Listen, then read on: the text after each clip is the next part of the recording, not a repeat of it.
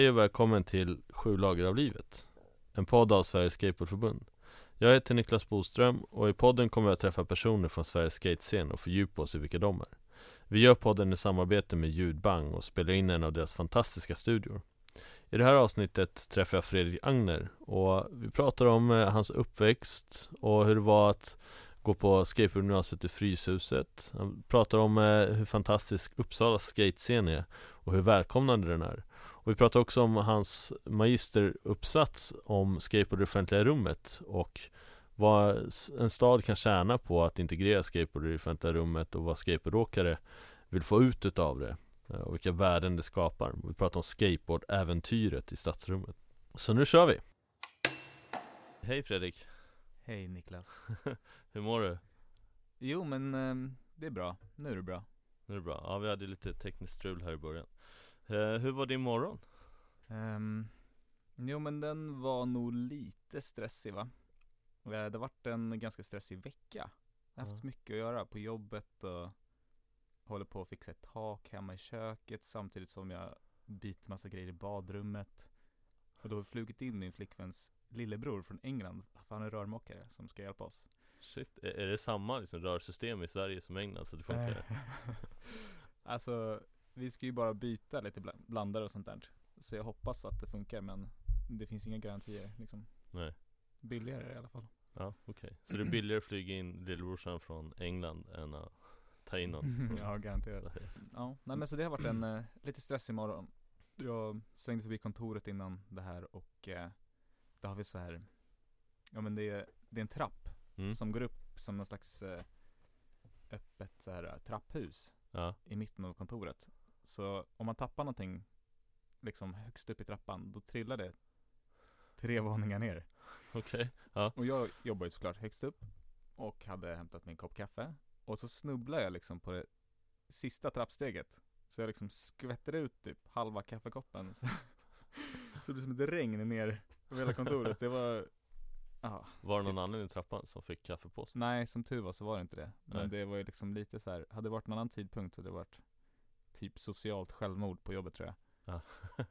jag, jag tänker, då kan vi, vi ska ju komma tillbaka till det, men vart är det du jobbar? Jag jobbar på White Arkitekter Som, eh, vadå? som landskapsarkitekt. Aha, okej. Ja, vi ska återkomma till det, så jag tänker vi Mm. vänta med det. Eh, jag, jag är nyfiken på um, var du växte upp och uh, lite hur, hur var din, alltså inte hur din uppväxt var, men, men hur, den miljön du växte upp i, vad var det för sorts miljö och vart var du någonstans? Mm. Nej, men jag är uppvuxen i Enskede.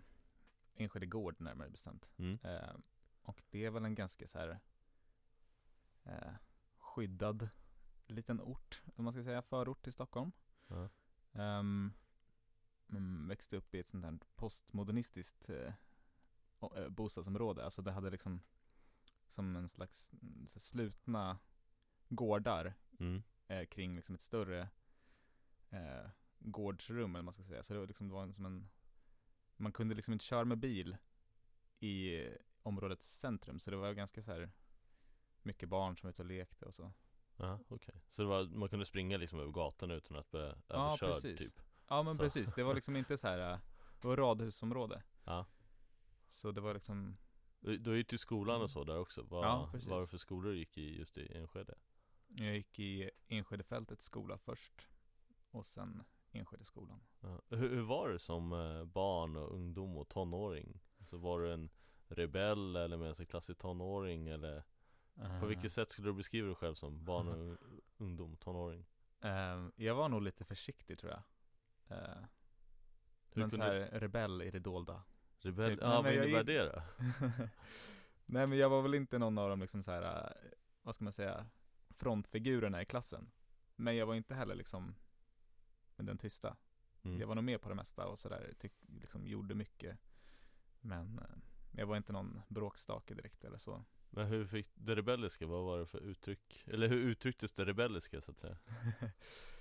ja, vad ska man säga? Nej men, jag var väl liksom intresserad av sådana här subkulturella saker snarare än, än liksom spela fotbollslaget och börja med hockey, du vet, som alla andra. Mm. Utan det var väl liksom jag och en liten annan klick på skolan som var lite mer intresserade av sådana saker.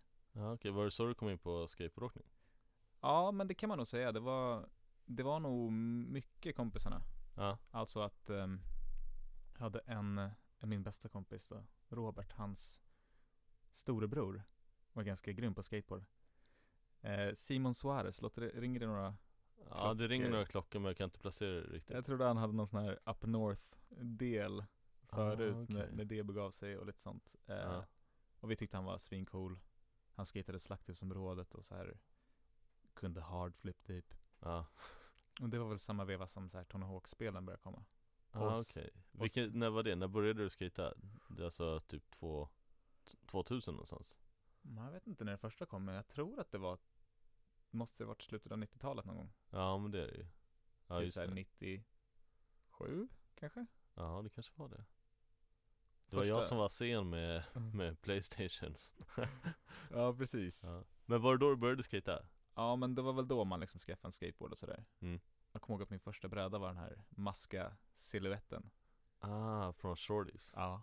Aha, snygg första bräda Ja verkligen, jag har kvar den. Du har kvar den? Ja ja. Det är coolt, Var, vart har du den nu? Nej, den står på vinden. Den står på vinden, okej jag tänkte om den var så upphängd eller Mm. Ja, något nej, alltså den är inte så snygg. Du vet, den är så rätt klassiskt som när man skaffar sin första bräda, att liksom båda, både tailen och nosen är så här extremt utnötta. så här razortail Ja, aktigt som man kan skära sig på typ Och så har jag liksom klottrat på grippen och du vet, hållit Ah, på. Så Vad var det för truckerhjul? Oj. Om du kommer ihåg alltså? Jo, men jag kommer typ ihåg. Det var något sånt här shove it hjul. Hette Ja. det det? Shove it. Ja, jag känner igen att det har funnits något sånt ja Och sen så var det typ så här. Kan det vara så här tracker? Track, ja varför inte? jag kommer inte ihåg, men det var något så här lite, lite wack, inte, inte jättecoola grejer. Ja Så du hade inte en supercool bräda som det första? Nej men det var liksom, det var brädan som var grejen. Ja, okej Truckarna där fick jag lite skit för av mina kompisar som hade Aha, hur var det då? och, Hur kändes det då? Nej men det, det spelar inte så stor roll. Jag hade coolast bräda. Du hade coola Ja men jag var lite såhär maska idol du vet, när det, han var ju cool med sin boombox och sådär. Ja kan- just det, har du skatat med en boombox någon gång? Eh, nej, men jag har, jag har hans rygga, en sån här Det var någon sån här utförsäljning på Drakens biograf i Stockholm. Jag tror Ja. den är React stängde ner. Ja ah, just det, det Och då köpte jag en sån här Ja, maskerygga.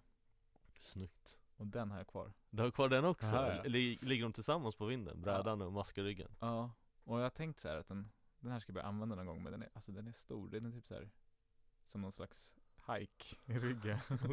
så här 50 liters typ. Åh jäklar, ja, ja det är mycket, helt klart Men vad, vad hände sen? Du började skata och eh, hur gick utvecklingen? Fortsatt, har du bara fortsatt skata sen dess eller har det varit uppehåll eller? Mm. Jo men det var nog några uppehåll där när jag var, alltså när jag började. Och så var det väl att mina kompisar verkligen i området där Mm. höll igång. Och jag kunde liksom se dem från mitt, eh, från mitt rum. Så det var en liten parkering som vi brukar skata på. Med så här en trottoarkant man kunde hoppa upp på, så hade vi något rail. Och så, och så ja men jag, jag såg dem liksom från fönstret och så var det väl någon gång jag hade slutat så bara, nej men jag går väl ut och, och, och är med dem liksom. Mm. Men sen tog det väl verkligen fart när jag började skategymnasiet. Ja okej, Vad- när var det som du började skata gymnasiet? Alltså vilka år? Kommer du ihåg? Ja, 2003. 2003? Hur var, beskriv, hur var det att gå på skategymnasiet? Mm. Var det på Fryshuset? Ja, ja precis. Fryshuset. Jag, jag tror att det var det enda som fanns på den tiden Ja. faktiskt. Och det kanske hade funnits i tre år innan eller något sånt. Ja. Nej men det var, det jag tror att det var det bästa valet jag gjort i mitt liv faktiskt. Jag hade så här, det var också lite dramatiskt där. För jag hade mm, sökt till någon annan, någon sån här tekniklinje eller något sånt där.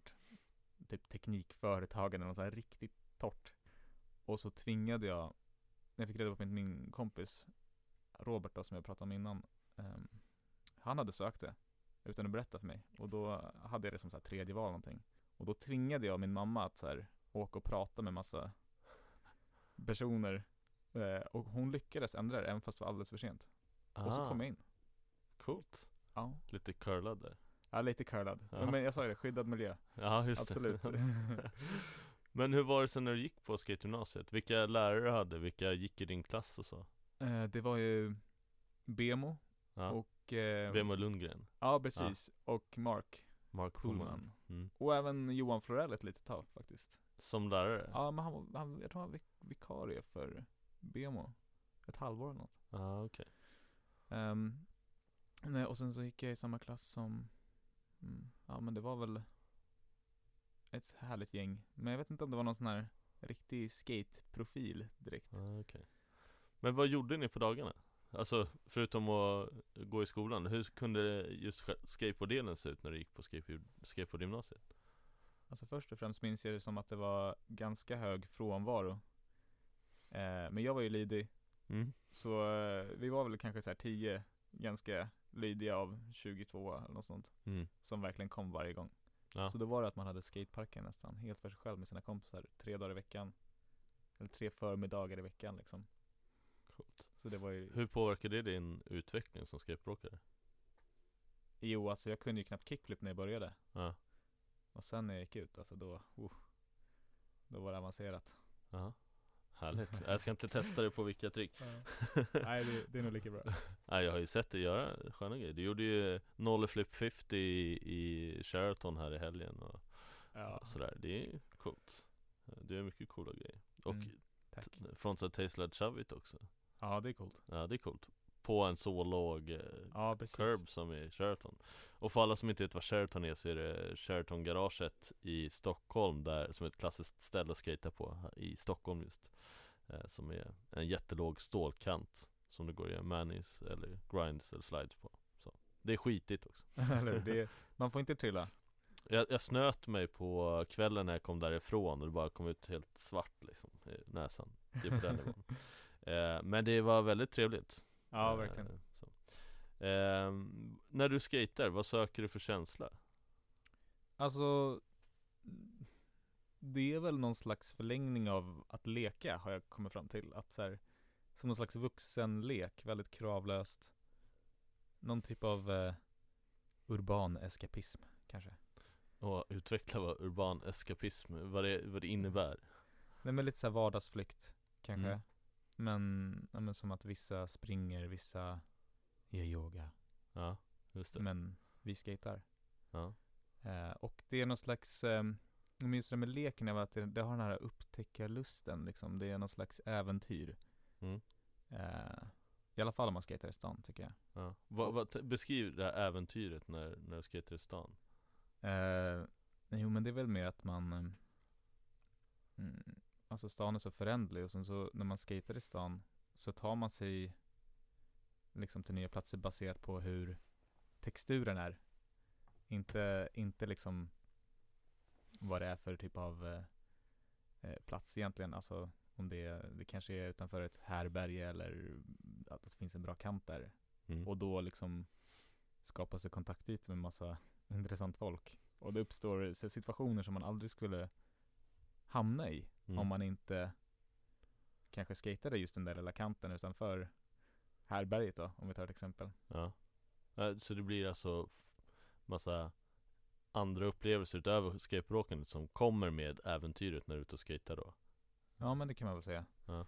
Precis, och det är det som gör det så himla roligt och så här oförutsägbart. Ja, Eh, det är liksom, det kan hända vad som helst när man är ute och skater. ja, I alla fall i typ en stor stad. Och så här tenderar det att hända mer grejer på kvällen tycker jag. ja, Att man är mer med om fler liksom unika upplevelser då än om man kanske är någon halv, liksom någon, någon park liksom mm. på dagen. Då är det ingen som tycker det är så konstigt när man, att man skejtar. Men är man i ett garage eller på en tunnelbanestation och skejtar på kvällen då, då känns det som att det kan uppstå konflikt och lite frågor och sånt här. Just det, ja Och jag tänker, det känns ju då som att det blir någon slags mental frizon eh, Att skata och sen äventyrsdelen att få massa extra upplevelser som du inte får ifall du gör en yoga exempelvis Du kanske får massa härliga upplevelser där också men du kanske inte stöter på så oväntade saker som du gör när du skater street i alla fall och ute och skater runt i en stad och hittar spots. Nej men precis, det är ju liksom en, alltså En skatepark till exempel, det är ju en, en kontrollerad miljö Mm. Eh, I stan så kan det ju hända vad som helst Ja. Du kan ju typ bli påkörd eller Bortjagad eller träffa någon Vi träffade Robert Wells en gång när vi var skejta Det var rätt kul Vad, vad hände? Berätta. Nej men han eh, tyckte det var jättekul Så stannade och snackade lite ehm, Och så var det kul att träffa honom också Ja. så här, Testade han att skata? ah, Nej jag tror vi försökte få honom att, att pröva men Han var väl för rädd om sin Sina värdefulla Fingrar eller något Ja, just det. Robert Wells är en väldigt duktig pianospelare ifall Precis. någon inte vet vem, vem han är. Eh, men eh, jag tänker på utifrån det, när du, du har åkt skateboard då sen eh, slutet av 90-talet eh, fram tills nu mm. eh, och haft massa upplevelser med genom det. Eh, vad känner du, om du känner eh, att du har fått med dig från eh, skateboard som liksom hamnar utanför skateboard? Vad har du fått med dig från skateboardåkning som påverkar dig utanför ditt skateboardåkande? Mm, alltså jag tror att jag har blivit bättre på typ konflikthantering och så. Eh, det, det måste inte vara att det är kopplat till det, men jag får för mig det. Mm. Att man liksom, eftersom att man exponeras eh, för, för sådana här, eh, vad ska man säga, upplevelser när man är ute i stan och, och det är liksom lite dynamiskt, så känns det som att när det händer sådana saker i, i vardagen så blir det lättare att hantera. Att man är lite mer förberedd för att man är, är van vid det. Mm. Och det är väl ett ganska bra verktyg. Och sen också att man kanske ser på saker på andra sätt. Hur menar du då? Ja, jag vet inte, just, just i mitt fall då, att jag är landskapsarkitekt så känns det som att det, det finns ganska många liksom beröringspunkter med, med skateboard. Just det, men vi kan börja där. Hur kommer det sig att du har blivit landskapsarkitekt? Eh, jo, det var så Niklas, att jag eh, Nej men jag, kom, jag var lite vilsen efter gymnasiet faktiskt Jag tyckte det var jättekul att gå där och sen ja, men Man har ju alltid någon slags så här bild i huvudet av hur det ska bli när man är vuxen och så Mm. och Min pappa var så här ingenjör och då tänkte jag, ja men det ska jag väl också bli Men sen när jag blev liksom 18 och var klar med gymnasiet så kände jag så här, nej men eh, det är nog inte riktigt för mig Och då eh, Då bestämde jag mig för att åka till Barcelona istället Som så många gör Och eh, finna mig själv Jaha. Nej men eh, jag åkte ner för att åka skateboard och kanske plugga lite spanska och sådär Och Blev kvar där i typ ett år Och där någonstans så Tänkte jag väl ganska mycket på så här, men vad, vad är det jag vill?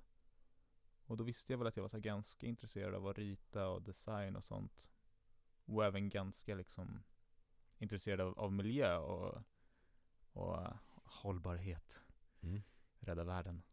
Ehm, och sen det i kombination med liksom att hänga på alla de här plaza, plazasarna och torgen i stan och, och liksom driva runt där i Barcelona. Det liksom skapar någon typ av intresse för landskapsarkitektur. För Mm. det är egentligen det det är man, man skater på, på något vis. Torg och sådana små platsbildningar i stan. Mm. Är det där du ser kopplingarna mellan landskapsarkitektur Mm. och skateboard då? Ja, precis. Och Ja, jo men precis. Eh, och hur man kunde använda de platserna och så blev jag liksom lite mer intresserad av varför var det så nice att skata på de platserna. Mm. Eh, vad, var, vad hade de för ingredienser och sådär. Eh, jag tror inte jag riktigt var så medveten om det då. Men det skapade ändå något typ av intresse och sen så när jag letade liksom i den här kurslistan så hittade jag så här landskapsarkitekt. Så bara, det låter ju det låter ju spot on. Mm. Och så efter mycket om och men så eh, började jag på den linjen och det var mycket riktigt liksom spot on. Mm. Jätteroligt. V- Vart läste du någonstans? Man kan bara, i Sverige kan man bara bli det på Sveriges lantbruksuniversitet. Aha, vart ligger det? Mm, det är liksom, det finns på flera orter. Ja, Men just landskapsarkitekt kan man bli på Ultuna som ligger utanför Uppsala ja. och i Alnarp som är utanför Lund. ja okej Eh, någon slags Hogwarts slott där, där Alltså. nere i södern. Verkar jättefint, jag har inte varit där faktiskt. Får de så här, blir de valda utifrån en hatt? Nej men, men vilken läste du på? Eh, Uppsala, Uppsala? eller. Ultuna. Ja för jag har Mm. en bild av att du har skatat i Uppsala ganska mycket Mm. och i Uppsala? Ja men det blev någon slags revival där tycker jag. Ja. I Uppsala. För att, um, jag hade väl liksom kommit in där och börjat på skolan. Jag tror inte, det var ingen annan som skatade. Så, um, eh, så tog jag liksom, så jag hade väl någon liten dipp då skatemässigt kanske. Men så tog jag mig till skateparken där en dag. Och, eh, och det var så himla fantastiskt tycker jag för att första dagen, då kommer det fram en kille, Johan hette han, och bara så här, vem är du? Så här, det är så kul med nya folk här i stan så här. Så kul med nya skatare. Och det var, det var nog ganska nytt för mig. Ja. Jag har nog upplevt tidigare att det varit mer så här att man kollar lite coolt på varandra och du vet så här.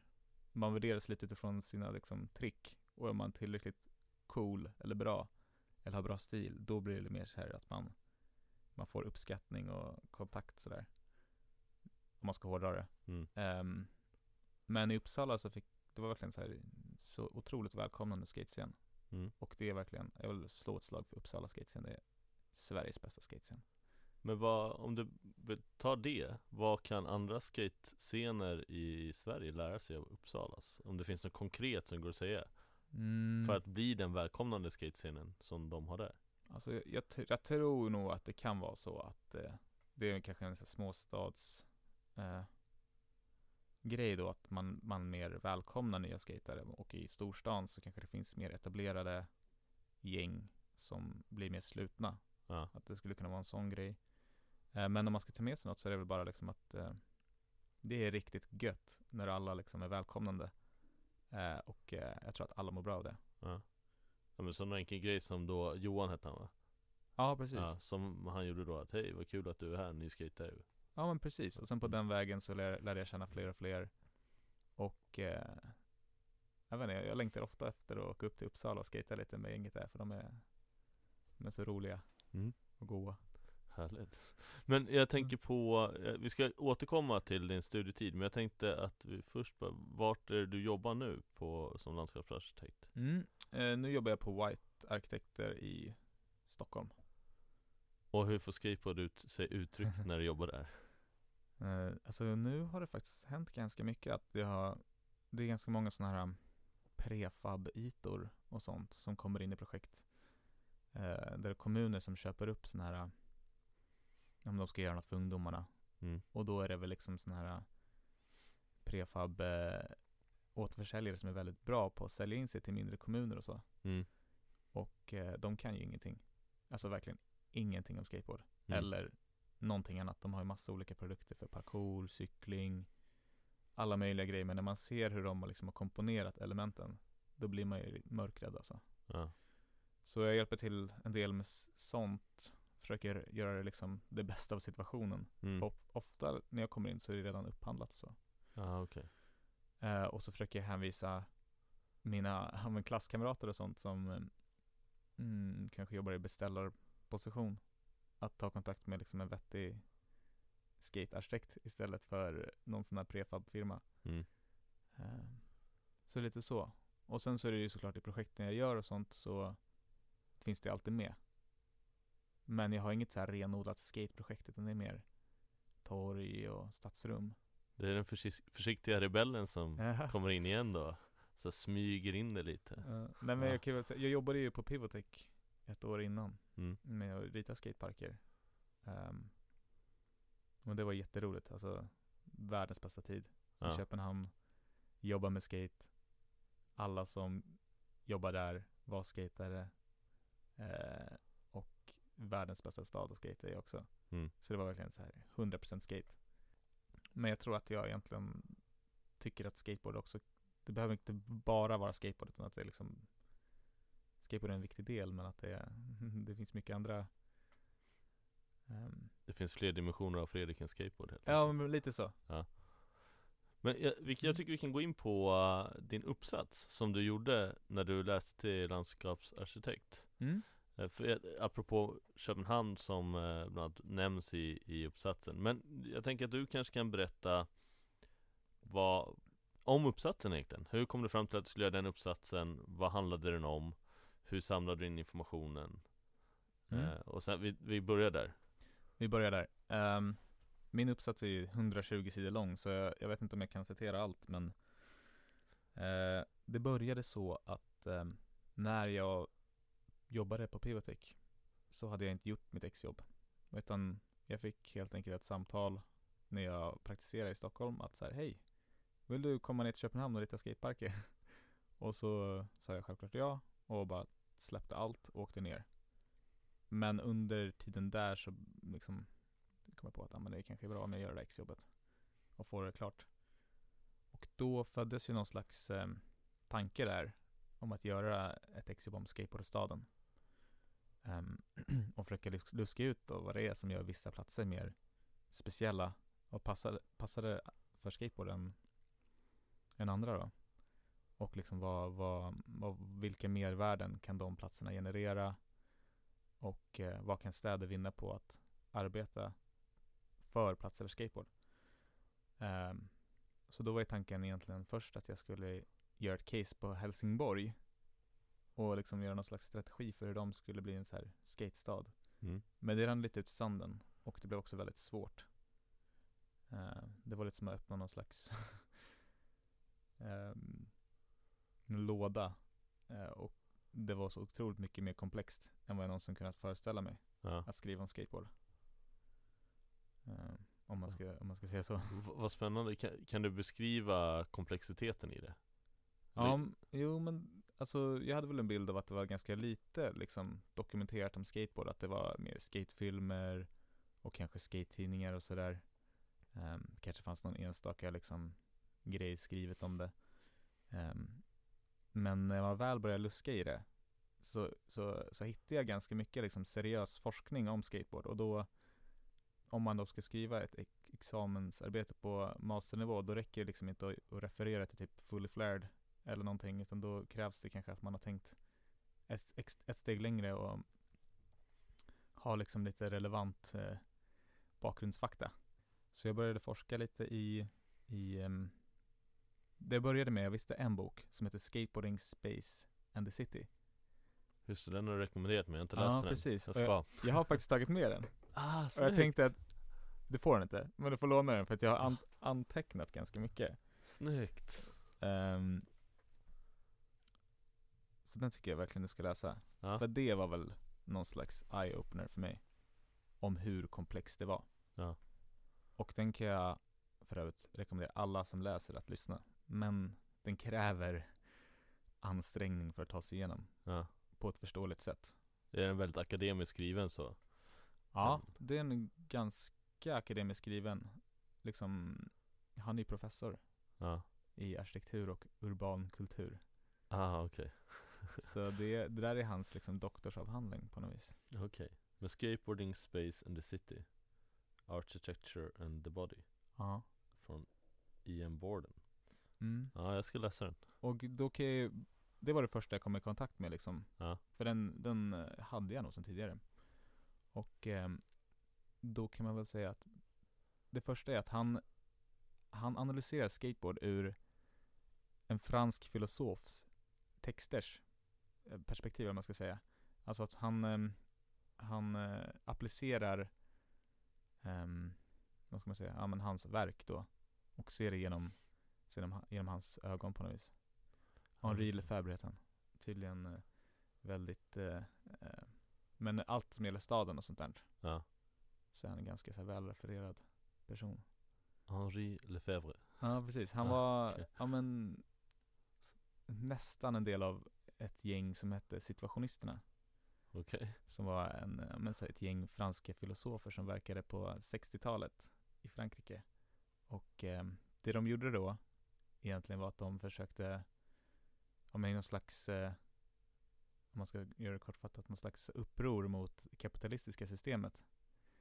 De var marxister kan man säga. Ja Ehm, så började de liksom använda staden för dess textur istället för liksom dess inkodade funktioner. Typ som att en gata, en gata, en trottoar, en trottoar, en fasad. Ja, det, men det är bara en fasad. De började liksom trotsa alla de här reglerna och drevs och drev istället runt liksom stora gäng i staden och liksom, ja men jag känner för att gå eh, här till den här eh, garageuppfarten, den känns bra, typ. Så, och det liksom är någon slags referens då egentligen till ehm, Ja men det är lite samma grej som skateboardåkare gör. Att man Mm. använder staden för dess textur. Inte för vad, liksom, vad det egentligen är. Utan det kanske är en eh, Ja men en parkbänk till exempel. Den är gjord för att sitta på. Eh, Och Men- crooked grinds Ja, men, ja precis. Och det tycker en skater då. mm. Men om man ska ta parkbänken som exempel, då konflikt uppstår då för att den är gjord för att sitta på och den har liksom ett, vad, vad de här äh, filosoferna menar är liksom ett eh, utbytesvärde. Alltså den ska hållas fin. Ja, Eh, och ganska lågt då användarvärde för att den används bara för att sitta på. Men då kommer skateboardåkaren och tolkar om det här och nej, säger att här ska jag crooked grinds. Vilket då sliter på bänken och bänkens utbytesvärde. Och då uppstår konflikt. ja just det ja, nu, det känns, nu vi fortsätter in i uppsatsen Mm. eh, och komplexiteten För jag tänker att det kommer vara en röd tråd i den Mm. Eh, Jag har ju läst uppsatsen eh, Men hur fick du in mer information utifrån? Du, du fortsatte läsa olika forskning då och om de här filosoferna, vad kallas situationisterna? Ja, precis. Så. Eh, vad, hur kom du vidare därifrån för att komma vidare in i uppsatsen och, och börja dra slutsatser och göra en analys? Ja, först kan man säga att jag var tvungen att få lite koll på de här filosoferna. För att förstå någonting av boken. Och sen så gjorde jag även platsbesök. Jag åkte runt lite i Europa, kollade på olika torg. Mm. Ehm, och sen så, kärnan var väl kanske att jag intervjuade ett gäng viktiga skateboardprofiler tyckte jag. Eller folk som kanske inte var liksom bra på skateboard men som hade tänkt mycket på skateboard. Eller arbetade med det på något vis. Däribland du. Ja. Ehm, och det var ju otroligt lärorikt och intressant. V- vilka träffade du? För det var ju många fler än mig Ja, när jag träffade dig, Martin Karlsson, Sara Mörle, Katta Sterner, eh, Gunesh, ehm, nu ska vi se här, Gustav? ja, Gustav Edén. Jag träffade eh, David Goff, tror jag han heter, Go, eh, Just som också är landskapsarkitekt i, nere i Göteborg. Eh, sen träffade jag eh, James Toem, vet du vem det är? Ja, alltså, Han bodde i Stockholm ett tag. jag känner igen han, han är namnet stadsplanerare i alla fall. Ja, Och har skrivit en artikel som är relaterad till det här. Eh, sen träffade jag även den danske skatearkitekten Sören Enevoldsen. Mm. Ehm, och eh, ja, ett par fler. Anthony eh, Crawford. just det, ja Så jag försökte hitta liksom en, gru- en grupp, en ganska bred grupp av folk inom liksom rimliga ramar då. För att försöka lus- lusta ut vad de tyckte. Ja. Och använda det som liksom Så vad, vad var liksom syftet att du ville få reda på om när du intervjuade de olika Mm. personerna?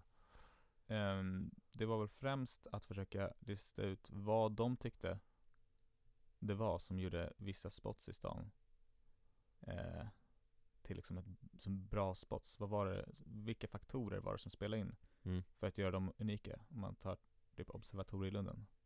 Vad är det som gör det till ett bra spot? Mm. Eh, sen vill jag även få reda på mm, vad de tyckte att skateboard kunde generera för mervärden eh, för en stad. Ja. Eh, ja men det var mest det tror jag. Och sen så var det väl Ja, men hur de tyckte att skateboard kunde integreras i liksom torg och offentliga miljöer egentligen. Och, och vad var dina slutsatser till slut av allt det här? alltså, jag förstår att det kanske är svårt att bara ge ett, ett eh, enkelt svar Men om du, om du tittar på eh, vad behöver ett spot för att eh, vara populärt bland skateboardåkare? Mm. Eh, vad skapar det för mervärde för staden? Och hur går det att integrera i, i eh, exempelvis stadsplanering i när eh, en landskapsarkitekt planerar torg Mm. och så vidare? Eh, Vad berör de tre eh, utifrån uppsatsen? Ja, precis. Och då kan man väl börja då. Om man börjar på vad det är som gör det eh, bra är väl också att det, det är på rätt plats. Det är otroligt viktigt. Platsen. Mm. Spots som är på fel plats eh, är det liksom kanske utanför kontor eller så att det, det stör människor så tenderar det att uppstå problem och då kanske det blir skatestoppat och så vidare. Och är det på en bra plats då har det liksom potential att vara ostört och kanske en uppskattad plats av andra eh, brukare i staden så att Mm. säga. Ehm, Det är ju väldigt, det är liksom någon slags grundförutsättning tror jag för att liksom ett spot ska bli etablerat. Och sen också att det ska vara rätt centralt så att flera ska kunna ta sig dit. Har du några bra exempel på ett sånt spot som funkar så? Ehm, ja, det finns ju många bra exempel. Jag tycker Israels plats i Köpenhamn är ett sånt spot till exempel. Ja. Som ligger väldigt centralt. Det går att ta sig dit, lätt, lättillgängligt. Man kan ta sig dit med cykel, tunnelbana, väldigt lätt. Vad man ska säga, man stör inte riktigt någon sådär Alltså man kanske stör någon, men det är inte sådär uppenbart att skateboard är ett störande element, utan det är snarare någonting som bidrar till platsen. Mm. Det tror jag är väldigt viktigt. Det är, det är samma sak med Observatorielunden egentligen tycker jag. Att det är, även om det stör Stockholms skönhetsråd, så stör det nog inte så många på platsen. Utan jag tror folk uppskattar att det, att det finns där. Och då skapar det liksom en dynamik mellan skateboardåkarna och andra ehm, medborgare, så Mm. att säga. Ja men där kan jag referera väl till när jag skatat där under massa år Hur eh, det skapade kontaktytor med andra personer Mm. eh, Och att det är många som kommer dit och käkar lunch och kollar på när det är skateboardåkning så Men eh, också konflikter med vissa delar av Stockholms stad som inte tycker att det är bra Mm. Medan andra tycker det är jättebra Men vi behöver inte fördjupa oss i, i Obsan just så Men Israels plats i Köpenhamn är en sån plats alltså Där, Jag tycker det, för att det också Det har också liksom en, en dynamik. En tidsdynamik på något vis. Utan den platsen används också som skolgård För eh, en skola som ligger precis bredvid. Och sen så det, används det även som någon slags ehm, med så sol eh, När det är bra väder. Ja men då kommer folk dit och sola på de här trapporna. Mm. Och då kanske man inte skater lika mycket. Utan att det är mer, när platsen inte används Då fyller skateboardåkningen en funktion Det Mm. befolkar platsen Eh, Så jag tycker det finns en Det finns mycket där liksom Om man ska ta det som exempel Som man kan hämta för att liksom försöka nysta ut vad det är Men är det ett av mervärdena då att skateboard kan aktivera de här platserna? Ja men det är absolut ett av mervärdena Men om man ska återgå till vad det är som gör platserna speciella så är det väl också att Det inte känns som att de är gjorda för skateboard Mm. Utan att det är liksom någon slags subtil multifunktion Att eh, det finns jättebra kanter där i granit Som även fungerar som eh, med sittkanter och, och så vidare som verkligen används som det.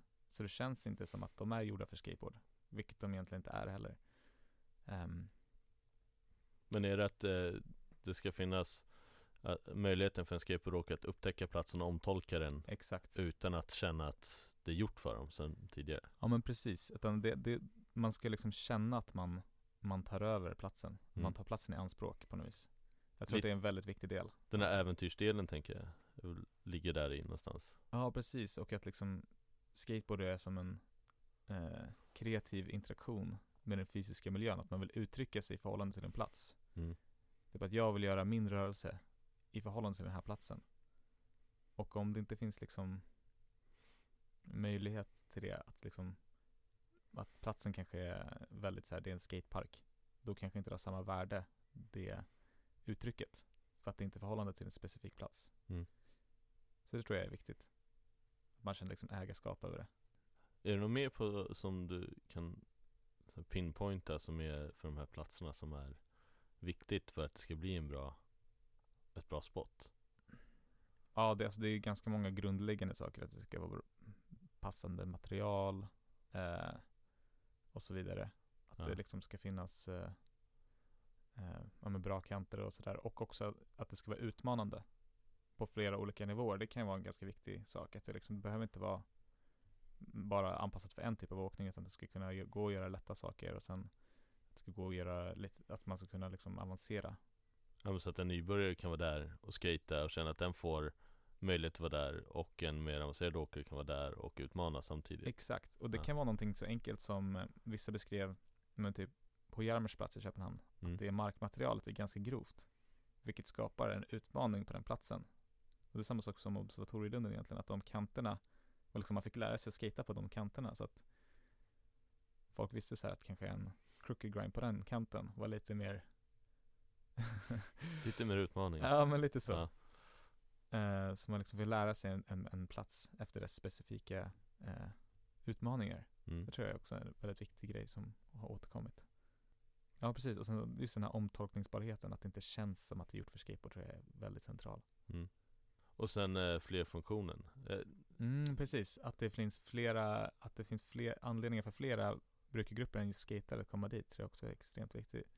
För det skapar ju de här kontaktytorna. mm. Och att det finns kanske en matbutik nära så att man kan liksom ja, men, åka och köpa någonting. Att det inte är liksom helt isolerat ute i, eh, i någon förort någonstans. Utan att liksom inte har en urban kontext. Mm. För skateboard är väldigt urbant. Själva mervärden då? Vad ser du som är mervärden? Eh, och då tänker jag utifrån eh, staden då. Vad får staden ut av att skateboard kan vara på en plats Mm. och omtolka den och ta den i anspråk när det är möjligt att ta den i anspråk? Eh, det finns ganska stora mervärden. Eh, framförallt så är det väl, det är svårt att designa något för, för tonåringar. Och liksom, eh, ja men äldre barn kan man väl säga. Och även liksom, kanske folk som har haft svårt att passa in i den organiserade idrotten. Och att, att sådana här platser blir en ganska naturligt liksom samlingspunkt för dem. Man kanske inte bara åker skateboard där utan man kanske hänger eller, ja vad vet jag, kör BMX eller någonting. Men att de här platserna eh, blir viktiga mötespunkter eh, punkter då för, Mm. för sådana grupper. Så det tror jag är ett väldigt stort mervärde, för jag tror att det är ett problem. Eh, sen så kan det också skapa trygghet. Ehm, platser som är kanske lite osäkra, om man tänker typ Sheraton-garaget eller just Mm. Observatorielunden där det kanske funnits en viss social problematik. Att Mm. skateboardåkningen kanske kan bidra med någon typ av sä- säkerhets trygghetsfaktor då. Sen så att det, det, fin- det finns någonting att titta på. Mm. Performativitet kan man säga. Att det blir Performativitet. Vad va, vad- kort, vad innebär det? Eller det, det, jag tror att det finns massa olika tolkningar på det ordet men att det blir liksom lite teater kan man säga. Ja. Ett skådespel. Just det, för de som sitter och kanske Ja, käkar en glass och ser om någonting intressant. Ja men det händer något. Jag tror att folk kanske, det är många som har sagt att det, de tror att skateboard liksom har någon slags inspirerande funktion också. Man Mm. tar eh, skateboardåkningen på Svampen i eh, Malmö. Då berättar Gustav att nu hålls det så tango eh, lektioner och sånt på den här svampscenen och att det är andra grupper som har börjat träffas där för att de upptäcker att man faktiskt kan ta stan i anspråk på andra sätt Mm. än vad vi liksom är programmerade till att göra. Så det tror jag är väldigt liksom Hur, hur uppfattas det som arkitekt? Mm, jag tror att det är liksom drömmen. Att Ja. folk eh, hittar nya användarvärden i, i det man ritar. Tror jag. Det känns som att för en stad, en eh, stadsplanerare, en beställare, de som jobbar med upphandling och så vidare, att det är ett resurseffektivt sätt att möta skateboard på. Ja, men, att integrera det i, i andra delar av staden.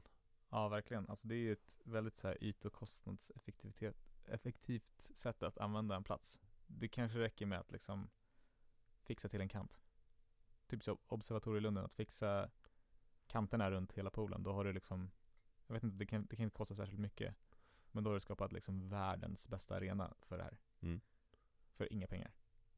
Nej, jag, jag, vi har ju räknat lite på det utifrån att eh, det finns ett löfte om att ta bort järnrören och börja fixa kanterna så att det går att skata där snart igen.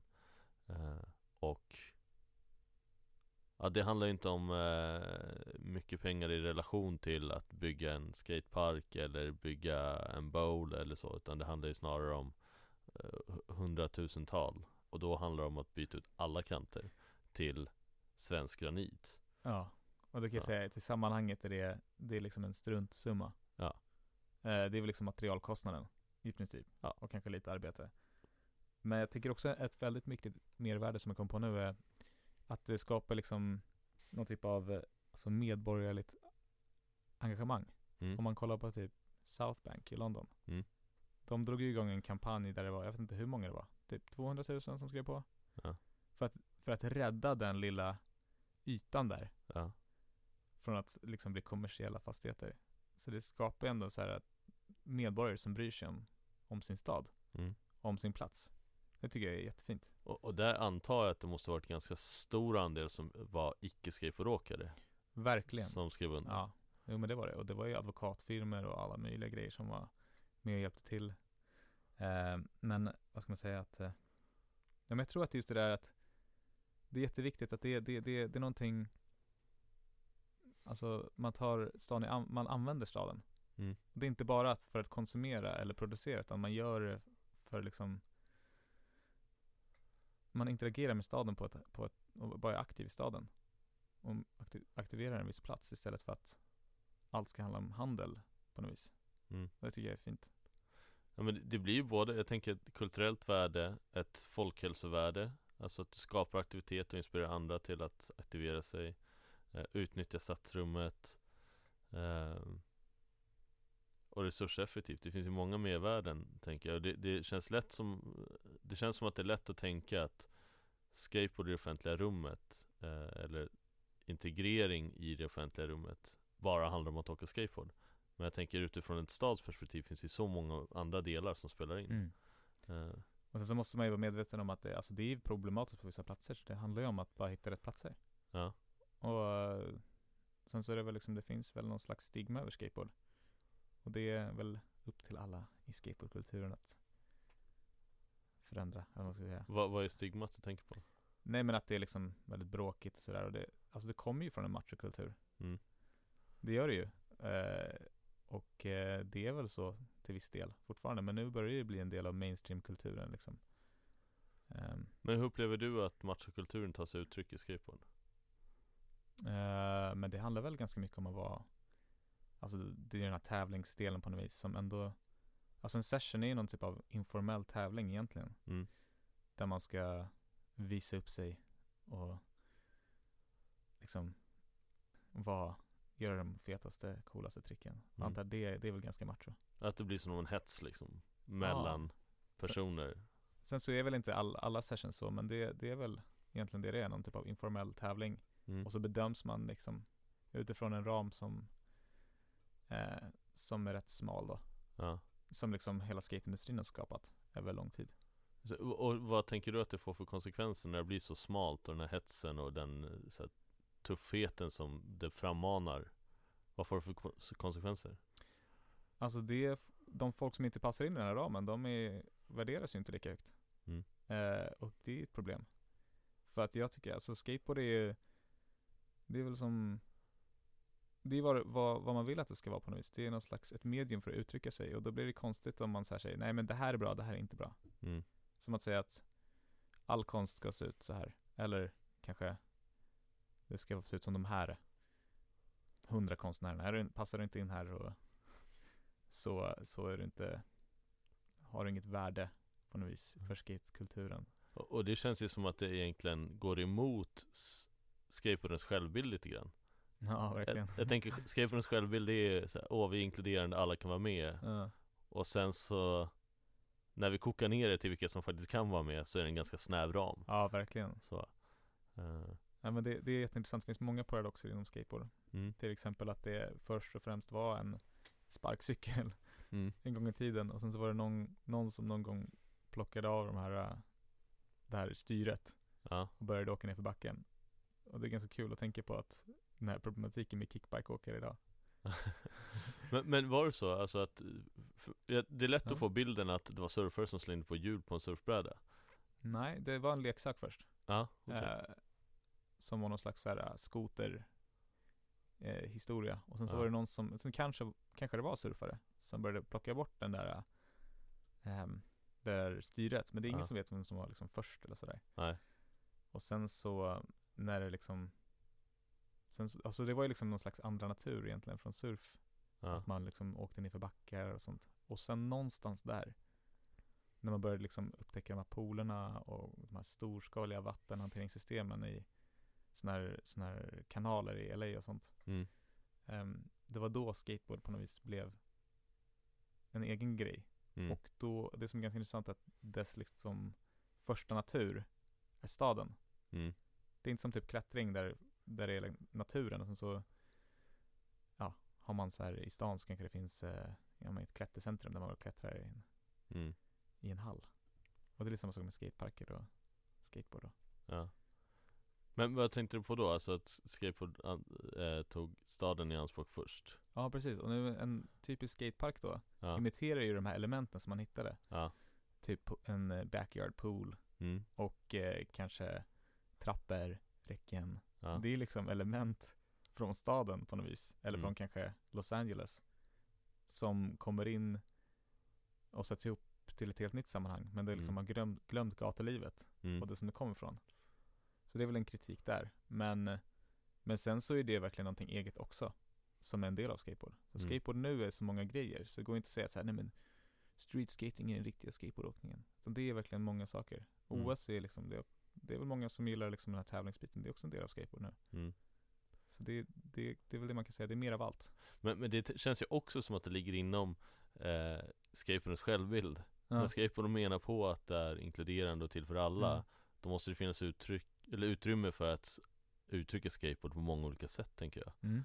eh, Så det är intressant hur den här självbilden och hur det faktiskt ser ut Skiljer sig ganska mycket hela tiden, är min bild i alla fall eh, Ja. Ja, men det Du behöver inte hålla med Nej men jag, jag, jag, jag håller med.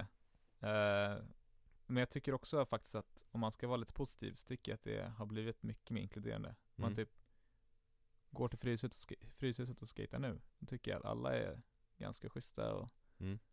peppar folk som kanske inte har kommit till den liksom en avancerad nivå än, vilket förut var mer att man kanske åkte in i dem och var lite så här, ja men att det fanns verkligen den här machokulturen. Jag tycker verkligen att det, det är inte coolt 2017 att vara sådär macho. Mm. Vad, vad tror du har skapat den förändringen? Och, och vad tror du behövs mer för att fortsätta den förändringen? Mm, jag tror att liksom att det har blivit en mainstream-kultur har gjort väldigt mycket. Att det liksom är fler tjejer och fler andra typer av, ja men det är fler liksom, det finns en större mångfald av personer som åker. Det är Mm. inte bara liksom eh, rebelliska tonårspojkar Mm. som det var ett tag, även om det verkligen är en någon slags överrepresenterad del. Så tror jag ändå att det där håller på att ruckas lite på. Mm. Och man märker ju bara men senaste åren hur, alltså framförallt i Sverige, hur tjejskaten har exploderat. Mm. Äh, exploderat är väl kanske att ta i, men att det har verkligen växt, växt, växt till sig. Ja. Och blivit en, en liksom mycket mer mångfacetterad kultur på något vis. Ja. Men jag, jag kan uppleva att det fortfarande är Allt är anpassat efter Den skateboardåkaren som var Liksom Sinnebilden av en skateboardåkare för, på 90-talet Mm. Allt är fortfarande liksom anpassat efter det hela tiden Trots att det kommer in massa nya grupper som åker skateboard Ja. Och då tänker jag så här på, men hur För det blir nästan som att det är olika skatescener eh, Och inte att det är liksom olika här, delar av skatescenen Utan det blir som, som separerade skatescener Och där, tänk, där blir jag ny, väldigt nyfiken på hur man kan få ihop det Så att det blir en gemensam skatescen Med massa olikheter i Istället för att olika skatescener Har du några tankar kring det? Mm.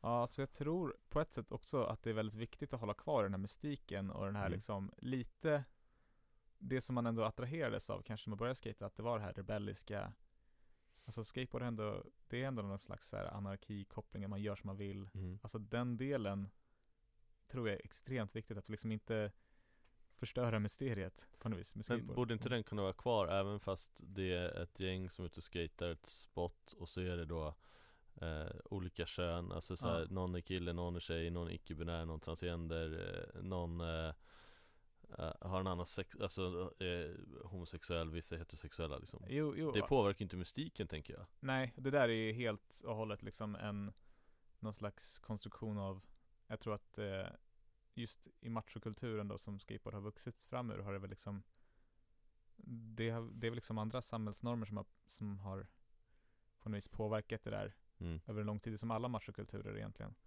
Men att det, ja, jag vet inte hur man ska lösa det, men att jag tänker att, att jag, jag tänker ja. på Johan i Ja. Uppsala ja, Alltså att när någon som är då den här eh, så stereotypa Mm. skateboardåkaren mm, bjuder in ja, att Tja, vad kul att du är Verkligen. här. Häng på och skata. Där har vi liksom mm, själva jag, jag tror nyckeln finns där ganska mycket. Eh, f- Och sen att börja skapa de kontaktytorna. Återigen då Skapa kontaktytor så. Eh, Nej, jag håller, jag håller verkligen med dig. Alltså det handlar ju verkligen om att vara välkomnande och liksom peppa varandra. Jag tror det kan betyda extremt mycket om någon som är liksom, ja, högre värderad inom skateboardkulturen på något vis kan liksom agera lots lite och försöka För jag tror att det är där det måste ryckas på lite mer, för att det, man, det är just det där med det där mysteriet, att de är, det finns ändå någonting där som man går igång på, Mm. och att de personerna blir viktiga förebilder, och jag tror att folk i den sitsen har väldigt stor möjlighet att påverka Mm. skatekulturen, för att de syns mest. Mm. Ehm, och sen så tror jag att det liksom det Det är nog ganska liksom Folk är nog väldigt positivt inställda till det mesta men att det kanske är liksom ja, Svårt att kanske, man kanske inte inser det Mm. Att det liksom blir så här, men det är vi som är Ja, Stockholms tio bästa skatare, vi, vi hänger här och typ, Mm. vi har vår grej Och liksom, det är vi Men de tänker säkert inte att de inte är inkluderande Nej, för- det, jag satt i någon annan utav avsnitten eh, Att jag har förstått på personer som är äldre än mig, alltså en äldre generation som skatade De tyckte alltid vi var så konstiga som aldrig ville skata med Ja. dem eh, Men de har börjat inse nu att det handlar ju om att de satte upp någon slags social barriär genom att de inte var de som välkomnade in För de hade ju den här höga statusen och vi vågade ju inte bara Tjena, läget? Får vi vara med? För att det fanns den här sociala barriären verkligen. däremellan, Ja. där, det osynliga hindret liksom, Ja. där vi värderade dem så högt så vi vågade inte kontakta dem. Eh, Och om de då hade gett någon slags signal till att det är okej. Och jag har ett exempel på Och det har jag också sagt i ett tidigare avsnitt Så att de som har hört Mm. det innan De kan ju bara stänga av öronen. Mm. Nej men eh, i, När jag kom till Hobson första gången så skatade jag i ett hörn. Och det var inte förrän jag gjorde en kickflip och Madde då jag kom och klappade mig på axeln och sa bra kickflip som jag kände att jag hörde hemma där. Mm. Att jag fick vara med Och då är jag ändå eh, ganska stereotyp skateboardåkare, en heterosexuell vit snubbe liksom Det är inte som att jag bryter skateboardnormen eh, så eh, Men det är intressant Ja, nej, verkligen. Alltså det, är ju Det är verkligen en eh, Alltså att, bara att liksom bekräfta varandra. Mm. Och det tycker jag ändå att jag ser mycket mer av Nu än för bara några år sedan. Ja, Tycker Jag det är en också. jättepositiv utveckling. Jag- Jag tänker titta på skateboardmedia idag för bara, jämfört med bara några år sedan Hur eh, mycket mer utrymme icke-män får. Alltså så här, Queer skate sign finns, det finns märken som jobbar bara för eh, Alltså Unity, ett märke som Nisse Lilja berättade om i avsnittet Han var med som är eh, fokuserar på att stötta queer-personer, alltså icke-binära, transgender och så vidare. Eh, Och det händer ju jättemycket Och det är fantastiskt, men eh, det känns som Ja. att man kan påskynda det genom att fler Verkligen. börjar ta, ta grepp om det det så. skulle verkligen kunna Alltså det, det, är lite, det är lite synd egentligen att det ska behöva finnas typ tjejskate Mm. Och sådana här liksom Ja, men sådana typer av liksom eh, Aktiviteter Ja. Att det inte bara kan vara att alla möts Ja. Men jag, förstår- tänker det mm. måste ju vara, målet måste ju vara att de mer separatistiska som sk- queer skate, tjej skate Målet måste hela tiden vara att det inte ska finnas mm. Att det ska bli en del av eh, det, det, alla andra som skater i, en- i en hall Mm. Men det, det är ett sätt att få folk att känna en så här, trygg zon Ja. Lite som jag hade min trygga zon i hörnet av Obsan Eh, ja, jo precis, men det kan man ju säga också med, apropå skatespots och sånt där Mm. Att jag tror att det är jätteviktigt att det finns liksom ett centrum, men också att det finns informella platser kring centrum där man liksom långsamt kan närma sig. Så att det finns liksom en, en någon, någon liksom zon där man kan lära sig lite och så här, i, i ett hörn, precis som du stod där med en kickflip och sen långsamt närma sig centrum. För jag tror att det är väldigt svårt att bara hoppa in i centrum direkt. mm. Men du har no- i uppsatsen, du kallar det någonting där med att man har en front room, back room Ja, eh. När du bygger spots Ja, front stage Eller- och backstage. Eh, Alltså. Precis. Och det tror jag hette Goffman tror jag. Någon typ av eh, eh, filosof eller vad han nu kan ha varit. Ja, ehm, som, som forskar i det där. Att eh, man har liksom, man har ju en frontroom personlighet och en backstage personlighet. Typ backstage är den du är hemma ja, och frontstage kanske är den du är på jobbet. ja, Och man kanske är to- totalt olika personer. Ehm, och sen att det liksom på frontstation, det är där man visar upp sig på något vis, men det är kanske är svårt att liksom ta sig direkt dit, speciellt om man tillhör en minoritet eller Mm. inte känner att man har någonting gemensamt med, med folk i, i frontstage, så att Mm. säga. mm. Ehm, så det kan ju vara intressant att tänka på om man ska utforma ett sk- skatespot. Ja, vi får ta till avsnitt och bara prata utformning av spots och, och parker Jag Mm. tänker vi ska eh, börja runda av Mm. eh, Och jag tänker Du får säga ett fritt slutord Men jag är Mm. också nyfiken på vad du vill se skateboardåkning framåt utifrån dig som arkitekt och skateboardåkare. Hur vill du se utvecklingen i, i, i skateboard? Det är en jättebred fråga. Men om du Mm. ser det utifrån som arkitekt och som dig personligen som skateboardåkare. Som mig personligen som skateboardåkare skulle jag vilja se mer fokus på liksom sen. Inte nu eller då. Mm. Alltså den här, vad händer, vad, vad, vad men det jag tror att där också vi kan liksom bli en mer inkluderande kultur på något vis. Att vi inte liksom fortfarande romantiserar 90-talsskaten på, alltså det är klart det kommer alltid vara en del. Mm. Men att vad, vad händer, vad händer sen då? Liksom, Mm. vad, vad är nästa steg? Hur kan vi eh, växa till någonting nytt? Någonting fräscht? Ehm, och sen som arkitekt så tänker jag att eh, jag absolut skulle vilja se mer ansträngningar att eh, integrera skateboard i stadens offentliga rum. För jag tror det där är det också lättare att hitta sin plats. Eh, och sådana informella platser och så vidare. Och jag tror också att det kan bidra till en mer demokratisk användning av de platserna. Där folk eh, får eh, tolka om staden och inte bara följa koderna så att säga. Alla ska bli situa- situationister. ja, precis. Eh, Har du något slutord som du känner att du vill få sagt som du inte har fått sagt? Eller bara som du vill säga? Mm. Nja, säkert massa grejer. Det är så otroligt eh, komplext skateboard. När man väl börjar rucka på det. Det är liksom kopplat till gentrifiering och massa typer av eh, problem. Så jag tänker att om man tycker att man kan mycket om skateboard, tycker jag att man ska läsa lite till för att det finns väldigt mycket att lära sig. Mm.